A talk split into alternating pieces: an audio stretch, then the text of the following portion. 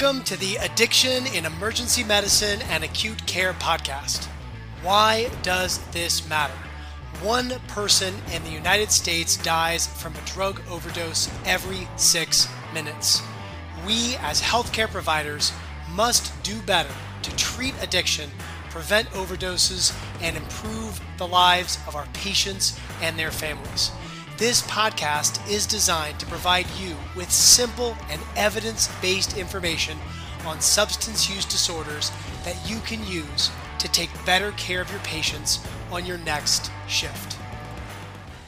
Hello, everyone. Welcome back to another episode of the Addiction in Emergency Medicine and Acute Care podcast. Dr. Casey Grover, happy to have you back once again. Now, I hope you liked the new introduction. I felt like the cheesy music and poor audio needed to be redone. Before we start, I am seeing the number of people who listen to this podcast slowly increasing. If you're new to the pod, welcome. Glad to have you with us. If you're a regular listener, thanks for tuning in and thanks for sharing this podcast with your colleagues.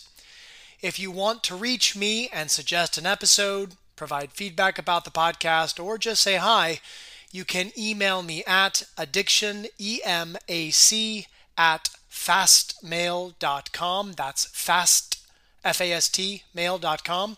I am also on Twitter with the handle at addictionemac.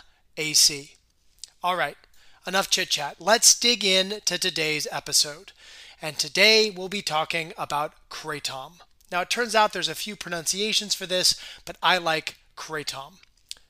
Why choose this topic? I recently opened the November December 2022 issue of Journal of Addiction Medicine that had gotten lost on my desk, and there was an article on kratom. It reminded me of a case we had in my emergency department a few months ago where a patient came in complaining of kratom withdrawal. The doc working didn't know what kratom was or how to manage kratom withdrawal, and so he reached out to me and one of the addiction medicine docs at my hospital. So, with that, let's dive in to the literature on this topic. I found a great paper that we will be using as the evidence based backbone of this episode. It's entitled Kratom Pharmacology, Clinical Implications and Outlook, a comprehensive review. The lead author is Steven Eastlack, and it was published in Pain and Therapy in 2020. The authors start with the customary introduction section.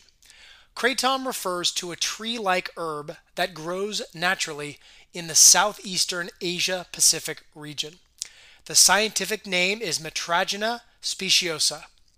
The term kratom actually refers to both the plant as well as any botanical products that come from the plant. It turns out, the authors note, that kratom is actually related to the coffee plant. Moving on. Kratom has both stimulant and opioid like properties, which is why people use it. The authors note that kratom has been used in Thailand, Malaysia, and Myanmar for several hundred years as a part of traditional folk medicine. It's a versatile plant, so the plant and its products can be made into teas, powders, or extracts. There are multiple traditional medical uses for kratom, including pain relief and to stave off fatigue. It has also been used recreationally for its euphoric effects, and more recently, it has been used to manage opioid dependence and withdrawal. While traditionally kratom was used in the southeastern countries of the Asia Pacific region, kratom has spread to regions all over the globe. And, the authors note, its use in the United States is on the rise. There were about 1,800 calls to U.S. poison control centers between 2011 and 2017 related to kratom, two thirds of which occurred in 2016 and 2017. It is estimated that about 3 to 5 million Americans use kratom. The authors move on to discuss the legal status of kratom in the United States. It turns out that it's unregulated. There was a proposal to make it a Schedule 1 drug in the US in 2016, but this was never carried out. And so, it is an unregulated drug in the United States. According to the authors, it's often sold in the United States in head shops or smoke shops, or also may be purchased online. The authors conclude this first section by discussing the role of kratom in the U.S. opioid epidemic.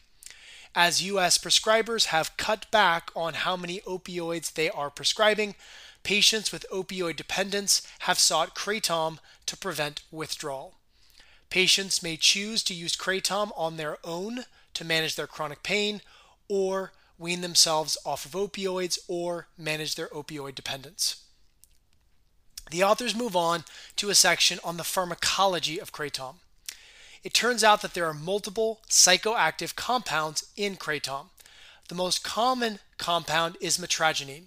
The net effect of all of the psychoactive compounds in kratom is a mixed stimulant and opioid like effect. The authors also note that at lower doses, stimulant effects are more prominent, while at higher doses, opioid effects are more prominent. Several of the compounds in kratom, including mitragynine, have activity at opioid receptors. Some research shows that these compounds are agonists at the mu and kappa opioid receptors, while other research shows that these compounds are mixed agonists antagonists at the mu opioid receptor. The authors go on to note that kratom may also have some other unique effects in the body on pain. There is some evidence that kratom has an alpha 2 agonist effect and also inhibits the COX2 enzyme, producing an anti inflammatory effect. The active compounds in kratom are metabolized in the liver by the cytochrome P450 system. The half life of the dominant compound in kratom, mitragynine, is not fully known but is estimated to be about three hours. The authors then move on to discuss some of their concerns about kratom. First, they discuss medication interactions. Kratom has shown drug drug interactions with medications that are metabolized by the same isoforms of the cytochrome P450 system. Kratom is predominantly metabolized by the CYP3A4 isoform. So, co-ingestion of kratom and medications also metabolized by this isoform may result in toxicity. Kratom also inhibits some hepatic enzymes which are involved with glucuronidation, and this can lead to toxic levels of medications when medications which are metabolized by glucuronidation are mixed with kratom. The authors give ketamine as an example of a medication which is metabolized by glucuronidation.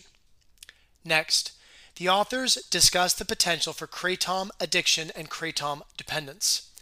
Patients with regular use can become dependent on kratom and can develop kratom withdrawal when they abruptly stop use. Patients can also develop addiction to kratom, although the authors note that addiction to kratom is less common than addiction to standard opioids. Some patients only use kratom at lower doses to prevent fatigue or improve energy, and the authors note that this use of kratom likely does not qualify for a kratom use disorder. The authors also note that many patients who already have opioid use disorder use kratom to manage their dependence and withdrawal. So, in this setting, the authors consider kratom to be more of a harm reduction strategy. The authors finally note that because kratom is unregulated, there are concerns about the purity, quality, potency, and safety of kratom preparations.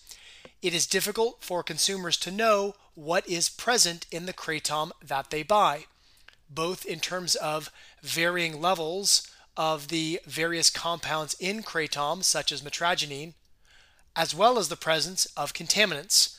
The authors describe instances in which kratom preparations were adulterated with other compounds, including phenylethylamine and desmethyltramadol.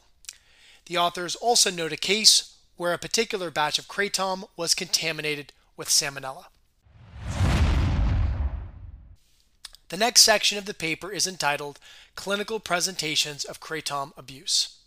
First, let's look at how kratom affects patients.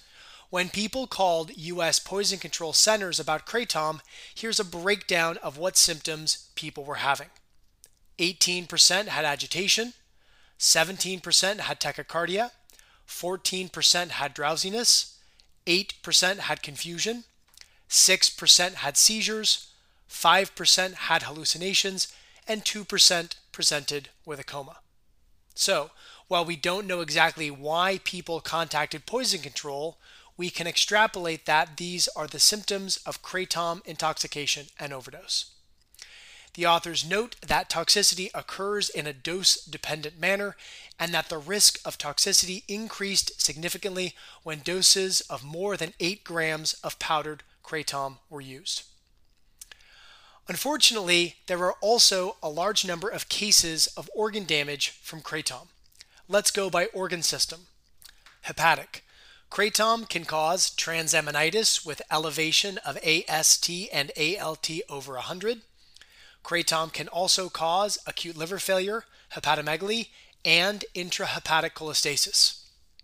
Endocrine. Kratom can cause hypothyroidism and hypogonadism. Renal. Kratom can cause acute kidney injury. Cardiovascular. Kratom can cause cardiotoxicity, although the authors don't specify more than that, and cause cardiac arrhythmia. Pulmonary. Kratom can cause acute lung injury or ARDS. Obstetric. Babies born to mothers using kratom can have neonatal abstinence syndrome. And neurological. Kratom can cause encephalopathy, seizures, coma, and in chronic users, cognitive impairment.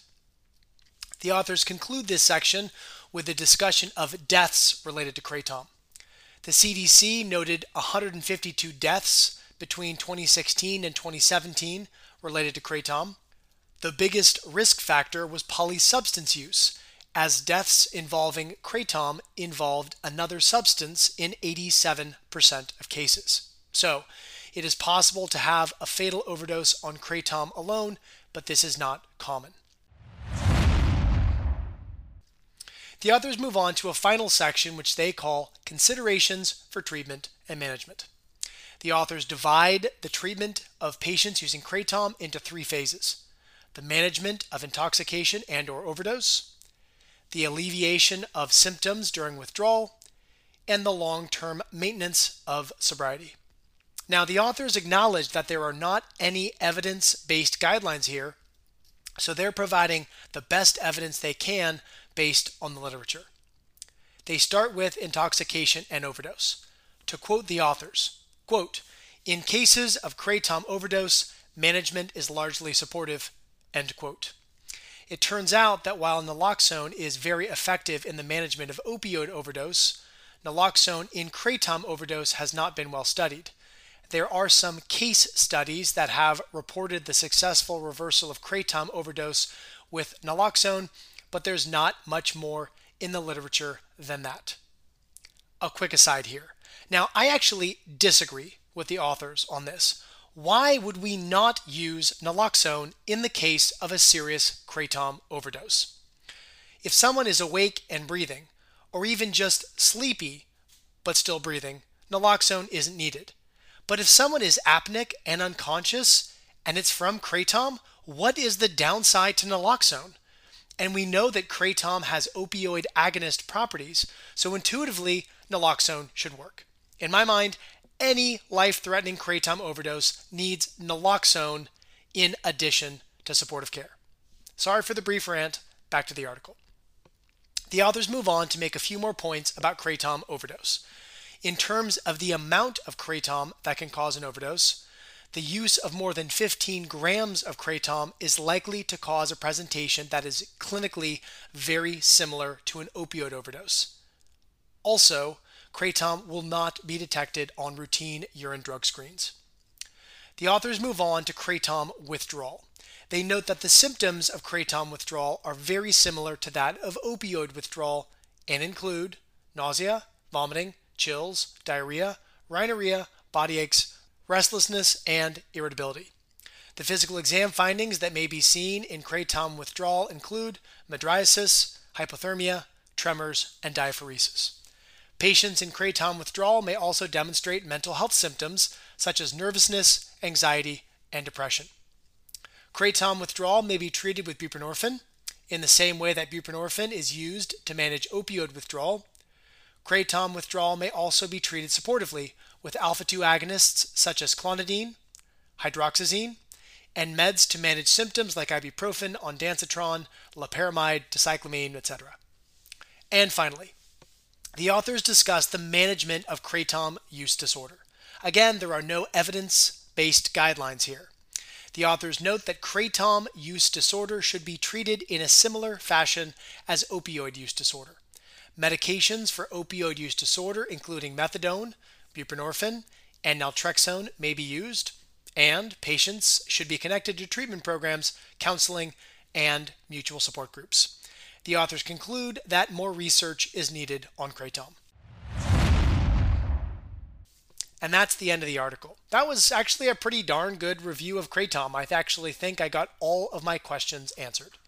You might be wondering, what did we do with the patient who came into our emergency department with kratom use and kratom withdrawal? Well, we actually used buprenorphine successfully to manage his withdrawal, and we connected him with one of our local drug treatment programs.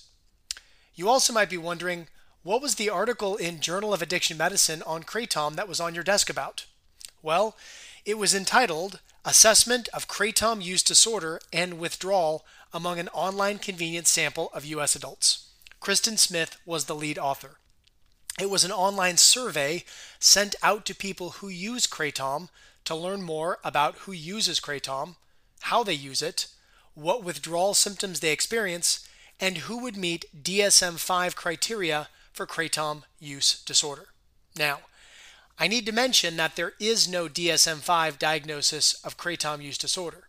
But if you go back and listen to episode 6 of this podcast on how to assess the severity of a substance use disorder, there are 11 DSM 5 criteria to assess for a substance use disorder, and these criteria can be applied to any substance. For example, look up the DSM 5 criteria for opioid use disorder. Simply replace the word opioid with kratom in the criteria, and you'll have criteria for kratom use disorder. To avoid this episode getting too long, I won't go through the paper completely, but I will call out a few key points. This, again, was a survey of people who use Kratom. What did they find in their survey?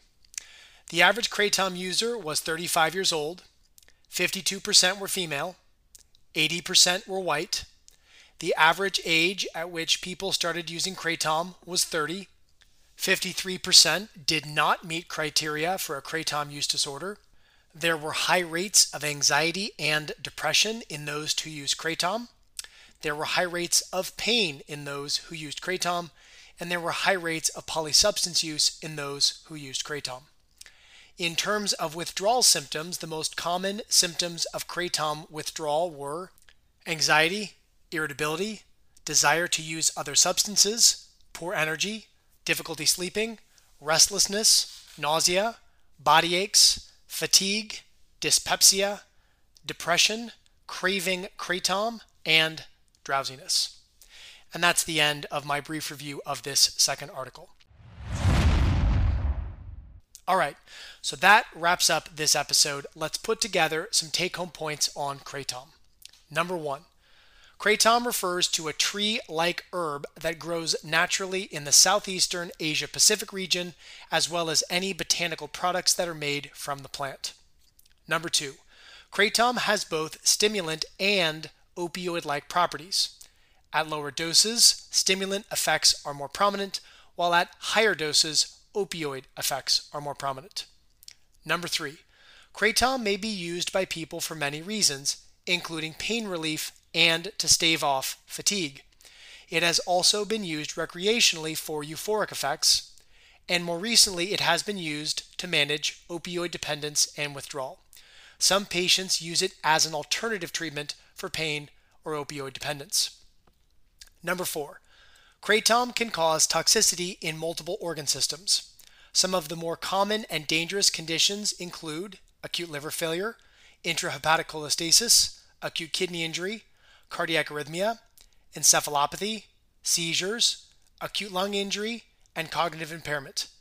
Babies born to women using Kratom while pregnant can develop neonatal abstinence syndrome. Number five, Kratom overdose appears, overall, to be very similar to opioid overdose. Other signs that may be seen with Kratom overdose include agitation, seizures, hallucinations, and tachycardia. Treatment of kratom overdose involves naloxone and supportive care. Kratom overdose is more likely when larger amounts are used and when kratom is combined with other substances. Number six, when kratom is stopped abruptly, patients may experience kratom withdrawal, which appears clinically like opioid withdrawal with nausea, vomiting, chills, diarrhea, rhinorrhea, body aches, restlessness, anxiety, depression, and irritability. Patients in kratom withdrawal may be treated with buprenorphine and or medications to alleviate withdrawal symptoms such as clonidine, hydroxyzine, ondansetron, and ibuprofen. And number 7. Kratom use disorder should be treated in a similar fashion as opioid use disorder. Medications for opioid use disorder, including methadone, buprenorphine, and naltrexone, may be used, and patients should be connected to treatment programs, counseling, and mutual support groups. And that is the end of this episode. Please share this podcast with your colleagues.